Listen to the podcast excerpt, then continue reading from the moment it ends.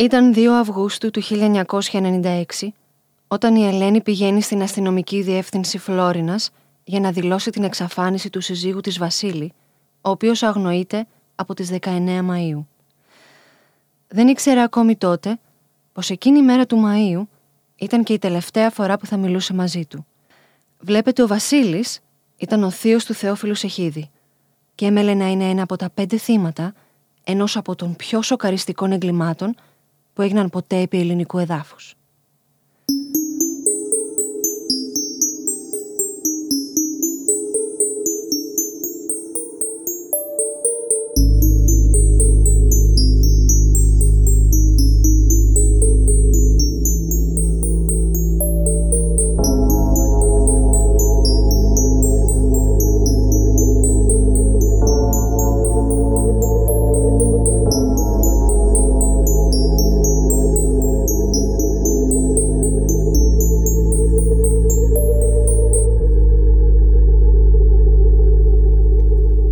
Βασίλης Εχίδη είχε φτάσει στις 9 Μαου στην Ελλάδα από το Βέλγιο, όπου διέμενε μόνιμα με την οικογένειά του.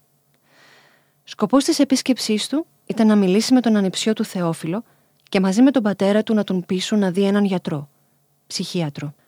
Ο Θεόφιλος βρισκόταν στην Κομωτινή και σπούδαζε στη νομική σχολή του Πανεπιστημίου εκεί, όταν ο πατέρας με τον θείο του εμφανίστηκαν για να πάρουν το αυτοκίνητο που χρησιμοποιούσε εκείνη την περίοδο. Δεν τους περίμενε, τον θείο του είχε να τον δει πάνω από ένα χρόνο. Ένιωσε στριμωγμένος. Η μανία καταδιώξεως από την οποία υπέφερε ο Θεόφιλος φούντωσε αμέσως. Του ζήτησαν να μιλήσουν τηλεφωνικά μόλις εκείνοι φτάσουν στη Θάσο, όπου ήταν και το σπίτι της οικογένειας. Όταν εκείνος τελικά τους τηλεφώνησε, του ζήτησαν να πάει στη Θάσο για να συναντηθούν και να μιλήσουν από κοντά. Έτσι την επόμενη, 18 Μαΐου, πήγα στη Θάσο, στο λιμένα.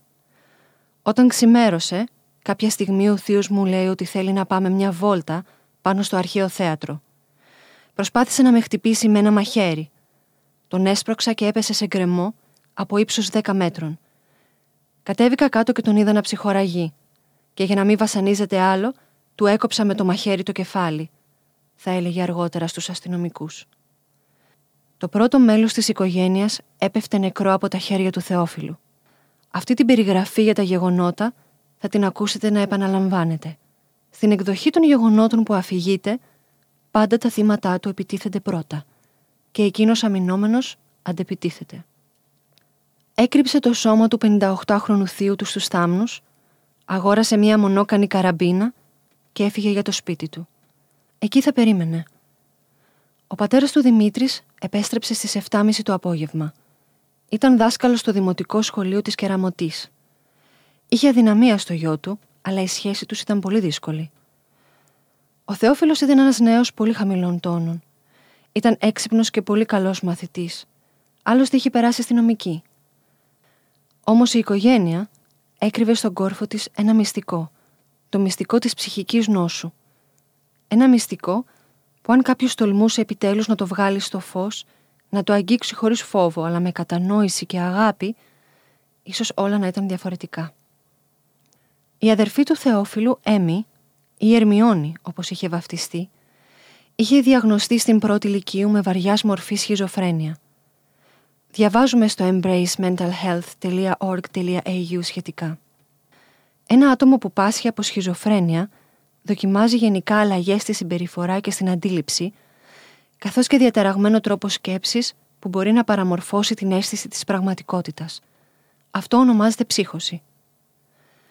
Τα κυριότερα συμπτώματα της σχιζοφρένειας περιλαμβάνουν αυταπάτες, εσφαλμένες πεπιθήσεις καταδίωξης, ενοχής ή μεγαλείου ή ότι είναι υπό τον έλεγχο κάποιου εξωτερικού παράγοντα. Τα άτομα που πάσχουν από σχιζοφρένεια μπορεί να περιγράφουν συνωμοσίες εναντίον τους. Διαβάζουμε ακόμα.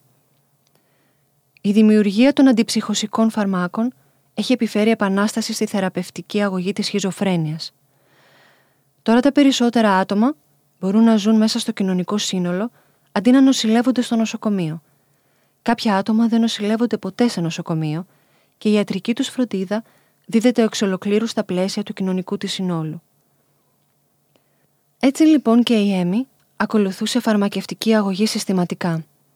Παρά το γεγονός ότι είχε πρόσβαση στην απαραίτητη ιατρική περίθαλψη, φαίνεται ότι η οικογένεια υπέφερε από την ασθένειά της. Δεν μπορούσε να την αποδεχτεί και προσπαθούσε να την κρύψει. Λέει ο ίδιος ο Θεόφιλος. Επειδή στο χωριό οι γείτονες την έβλεπαν σε αυτή την κατάσταση, πίστευαν ότι έπαιρνε ναρκωτικά.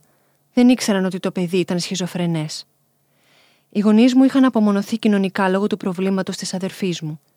Ο πατέρας, για να μπορέσει να την υποφέρει, αναγκάστηκε να παίρνει και αυτός λίγα από τα δικά της ψυχοφάρμακα. Η μητέρα δεν είχε τίποτα άλλο να κάνει από το να υπομένει όλη αυτή την κατάσταση και βέβαια την κοινωνική απομόνωση και πολλές καταστάσεις βίας μέσα στο σπίτι. Σε αυτό το πλαίσιο ο πατέρας βασίζεται στο γιο, τυφλός από την επιθυμία του για το εντός εισαγωγικών φυσιολογικό. Ο Θεόφιλος της υψηλής νοημοσύνης όμως ζει ήδη στο περιθώριο, χωρίς ιδιαίτερες κοινωνικές επαφές. Του αρέσει να περνάει πολλές ώρες μέσα, να ακούει κλασική μουσική, να ζωγραφίζει. Ζωγράφιζε αφηρημένα και ο πατέρας δεν δείχνει ιδιαίτερη κατανόηση στις ευαισθησίες του γιού του. Αντιθέτως, του καταστρέφει τους πίνακες που φτιάχνει. Οι γείτονές του στη Θεσσαλονίκη περιγράφουν τον 24χρονο ως μοναχικό, να φοράει συνέχεια τα ίδια ρούχα, να περπατάει σαν κάποιος να τον κυνηγάει, να μιλάει μόνος του και μερικές φορές τον ακούν στο διαμέρισμά του να βρίζει και να κλαίει. Αυτή ακριβώς η συμπεριφορά είναι και αυτή που έκανε τελικά την οικογένεια να αναζητήσει τη βοήθεια του θείου του Βασίλη για να τον πείσουν να απευθυνθεί σε γιατρό. Εκείνο το μοιραίο απόγευμα, ο 55χρονος πατέρας με το γιο συγκρούνται ακόμη μία τελευταία φορά. Καθώς ο Δημήτρης βγαίνει από την τουαλέτα, ο Θεόφιλος τον πυροβολεί και τον σκοτώνει. Αργότερα στον εισαγγελέα θα πει ότι ο πατέρας του ήταν αυτός που κρατούσε το μαχαίρι. Ο Θεόφιλος θα του κόψει την καροτίδα και θα τον αποκεφαλίσει. Σειρά έχει η μητέρα του. Η κυρία Μαρία, 48 ετών, ήταν νοικοκυρά. Ο Θεόφιλος έχει άλλη μια ιστορία να μας πει. Ένα περίπου χρόνο πριν το φωνικό, μας λέει ότι είχε κρυφακούσει μια συζήτηση των γονιών του ότι ο ίδιος είναι νόθο παιδί του πατέρα του που η Μαρία δέχτηκε να μεγαλώσει σαν δικό της γιο. Εκείνος τότε ξέσπασε ζητώντας του να μάθει όλη την αλήθεια και να γνωρίσει και να επιστρέψει στην πραγματική του μητέρα. Σύμφωνα με εκείνον, αρνήθηκαν να δώσουν συνέχεια στο θέμα ή να παρέχουν παραπάνω πληροφορίες. Ενώ μετά από ένα χρόνο πιέσεων εκ μέρους του, τελικά του είπαν ότι ποτέ δεν έγινε η συνομιλία που άκουσε και εντός εισαγωγικών προσπάθησαν να τον βγάλουν τρελό. Έτσι εκείνος ερμηνεύει και την έλευση του θείου του, σαν μια ενίσχυση που κατέφτασε να τον πείσει για την τρέλα του και να σοπάσει. Δεν είμαστε σε θέση να γνωρίζουμε αν κάτι τέτοιο συνέβη πραγματικά. Αν αυτή η ιστορία έχει κάποια βάση ή είναι εξ ολοκλήρου προϊόν μυθοπλασίας. Υπό την πίεση της μανίας του, του καρφώθηκε αυτή η ιδέα στο μυαλό και κάθε βλέμμα, κάθε κουβέντα από τους γονείς του στα αυτιά του ακουγόταν συνωμοτική. Όταν είδε τον άντρα της να πέφτει νεκρό από τα χέρια του ίδιου του στουγιού, η κυρία Μαρία φέρεται να πήρε πράγματι ένα μαχαίρι από την κουζίνα, αλλά ο Θεόφιλος την αφόπλησε. Την πυροβόλησε στο κεφάλι και την αποκεφάλισε με το δικό του και το δικό της μαχαίρι. Η 27χρονη Έμι ήρθε από το σαλόνι με ένα τασάκι να του επιτεθεί. Την αφόπλησε και εκείνη και τη δολοφόνησε με το μαχαίρι. Το σπίτι τώρα είναι ο τόπος ενός μακελιού. Μεταφέρει τα πτώματα στο υπνοδωμάτιο και σκουπίζει υποτυπωδώς στα αίματα. Εκείνο το βράδυ κοιμήθηκε στο σπίτι με τους γονείς του και την αδερφή του νεκρούς. Το επόμενο πρωί, 20 Μαΐου του 1996, η γιαγιά του Γερμιώνη, 75 ετών, φτάνει στο σπίτι. Κάτι υπάρχει στους φόνους των ηλικιωμένων που με συγκλονίζει σχεδόν το ίδιο με το φόνο ενός παιδιού. Μοιάζουν τόσο εύθραυστοι. Δεν ξέρουμε ακριβώς πώς εκτυλίχθηκε η τελευταία αυτή σκηνή. Ξέρουμε όμως πως η γιαγιά του Θεόφιλου μαχαιρώθηκε θανατηφόρα σε εκείνο το σπίτι. Ο Θεόφιλος είχε βρει επιτέλους λύσεις στα προβλήματά του. Τώρα κανείς δεν τον απειλούσε, κανείς δεν είχε μείνει να συνομωτήσει εναντίον του. Ήταν πιο έξυπνος από όλους και πιο δυνατός. Όλα τα φανταστικά μαχαίρια που κινούνταν κατά πάνω του είχαν αφοπλιστεί. Αμέσως μετά τους φόνους, ο Σεχίδης πρέπει τώρα να εξαφανίσει τα πτώματα. Παίρνει δύο αλυσοπρίωνα από την εργαλειοθήκη του πατέρα του στην αποθήκη και υπό τους ήχους των συνθέσεων του Τσαϊκόφσκι αρχίζει να τεμαχίζει τα τέσσερα σώματα. Τέσσερις άνθρωποι, ενήλικες, κατασφαγμένοι μέσα στο σπίτι. Χρειάστηκα μια μέρα για να τους τεμαχίσω έναν έναν ξεχωριστά, σε τέσσερα τμήματα τον καθένα. Χέρια, πόδια, κεφάλι, κορμός. Δύο-τρεις εγκεφάλους τους έβγαλα και τους έβαλα στο ψυγείο. Είχα κάποιες ψυχιατρικές και ιατρικές γνώσεις και ήθελα να εξετάσω την ανατομία του ανθρώπινου εγκεφάλου. Αυτό είναι όλο. Δεν μετάνιωσα για τίποτα. Καλά έκανα. Το ένα κεφάλι ήδη είχε σπάσει. Τα μυαλά είχαν βγει. Οπότε γιατί να μην τα βάλω στο ψυγείο, είχε πει τότε στους εμβρόντιτους αστυνομικούς. Αργότερα διηγείται πως η ανατομική μελέτη που ήθελε να κάνει δεν έγινε ποτέ, καθώς ήταν χαλασμένο το ψυγείο. Και όταν τελείωσε με τα πτώματα και πήγε μετά από μια εβδομάδα να τα πάρει, είχαν όλα αλλοιωθεί και τα πέταξε. Όταν τελειώνει με το διαμελισμό, πηγαίνει σε διαφορετικά παντοπολία και αγοράζει σακούλες σκουπιδιών για να μην κινήσει υποψίες. Βάζει τα μέλη στις σακούλες και για τις επόμενες τρεις μέρες, με το ferry boat της γραμμής Θάσου και Ραμωτής, τα μεταφέρει στην καβάλα. Όταν πέφτει η νύχτα, τα πηγαίνεις στον σκουπιδότοπο τη παίρνεις και τα θάβει μαζί με τις σακούλες. Περί τα τέλη Μαΐου, η θεία του Σεχίδη Ελένη, η γυναίκα του Βασίλη, που θυμίζω ότι ζει μόνιμα στο Βέλγιο, απευθύνεται στη βελγική αστυνομία, καθώς δεν μπορεί να επικοινωνήσει με το σύζυγό της. Η τελευταία φορά που μίλησαν ήταν στις 19 Μαΐου και από τότε στο τηλέφωνο βγαίνει μόνο ο Θεόφιλος. Ζητά από την αστυνομία να ερευνήσει την εξαφάνιση τόσο του Βασίλη, όσο και των υπόλοιπων μελών της οικογένειας, αλλά η αστυνομία δυνατεί να συγκεντρώσει στοιχεία προφανώς από τόσο μακριά.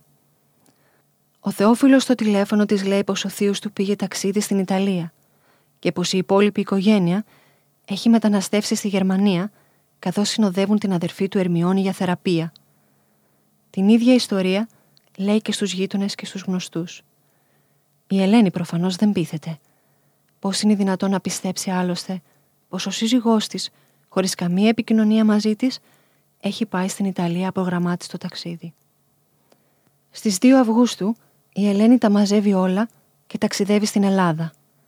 Πηγαίνει στην αστυνομική διεύθυνση Φλόρινας και δηλώνει ακόμα μία φορά την εξαφάνιση της οικογένειάς της. Μια μέρα μετά καταφθάνει στη Φλόρινα και ο Θεόφιλος υποκρινόμενος ότι και εκείνος έχει ανησυχήσει. Η θεία του θα έρθει αντιμέτωπη με ένα Θεόφιλο που πέφτει συνεχώς σε αντιφάσεις και συμπεριφέρεται σε κατάσταση που δείχνει ενοχή και πανικό. Η αστυνομία σε συνεργασία με την Ιντερπόλ ξεκινά να ερευνά. Θα ανακαλύψει και θα διασταυρώσει ότι στις 21 Ιουλίου ο Σεχίδης είχε σταματηθεί για τυχαίο έλεγχο και στο αυτοκίνητο είχαν βρει μια κοντόκανη καραμπίνα και φυσίγκια. Φυσικά δεν γνώριζαν τότε ακόμη για τις δολοφονίες, ούτε ότι αυτό ήταν και το όπλο του εγκλήματος. Τον συνέλαβαν για οπλοκατοχή και καταδικάστηκε σε φυλάκιση 10 μηνών με πρόστιμο 700.000 δραχμές, αλλά αφέθηκε ελεύθερος, διότι είχε λευκό ποινικό μητρώο.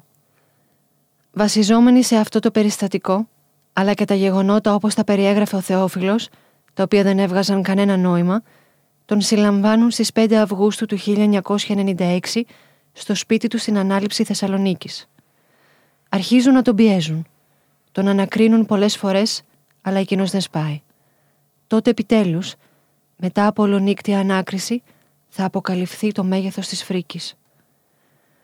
Ο Θεόφιλος κοινικά και αποστασιοποιημένα ομολογεί τις πέντε δολοφονίες. Η ψυχρότητά του, τόσο κατά τη διάρκεια τέλεσης του πενταπλού φωνικού, όσο και κατά την αναπαράσταση, είχε σοκάρει ακόμα και τους αστυνομικούς. «Ήθελαν να με σκοτώσουν», είπε στην απολογία του. «Ήθελαν να με βγάλουν από τη μέση και πρόλαβα να τους σκοτώσω πρώτος. Υπήρχε συνωμοσία σε βάρος μου. Βρισκόμουν ένα μήνυ.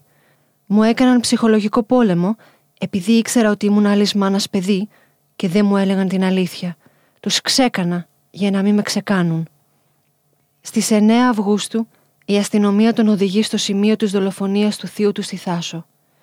Το ακέφαλο σώμα του ήταν και το μόνο που είχε απομείνει από την οικογένειά του. Ο Θεόφιλος αναπαριστά στο σημείο τη δολοφονία και το σκηνικό θα στοιχιώσει τους αστυνομικούς για πάντα.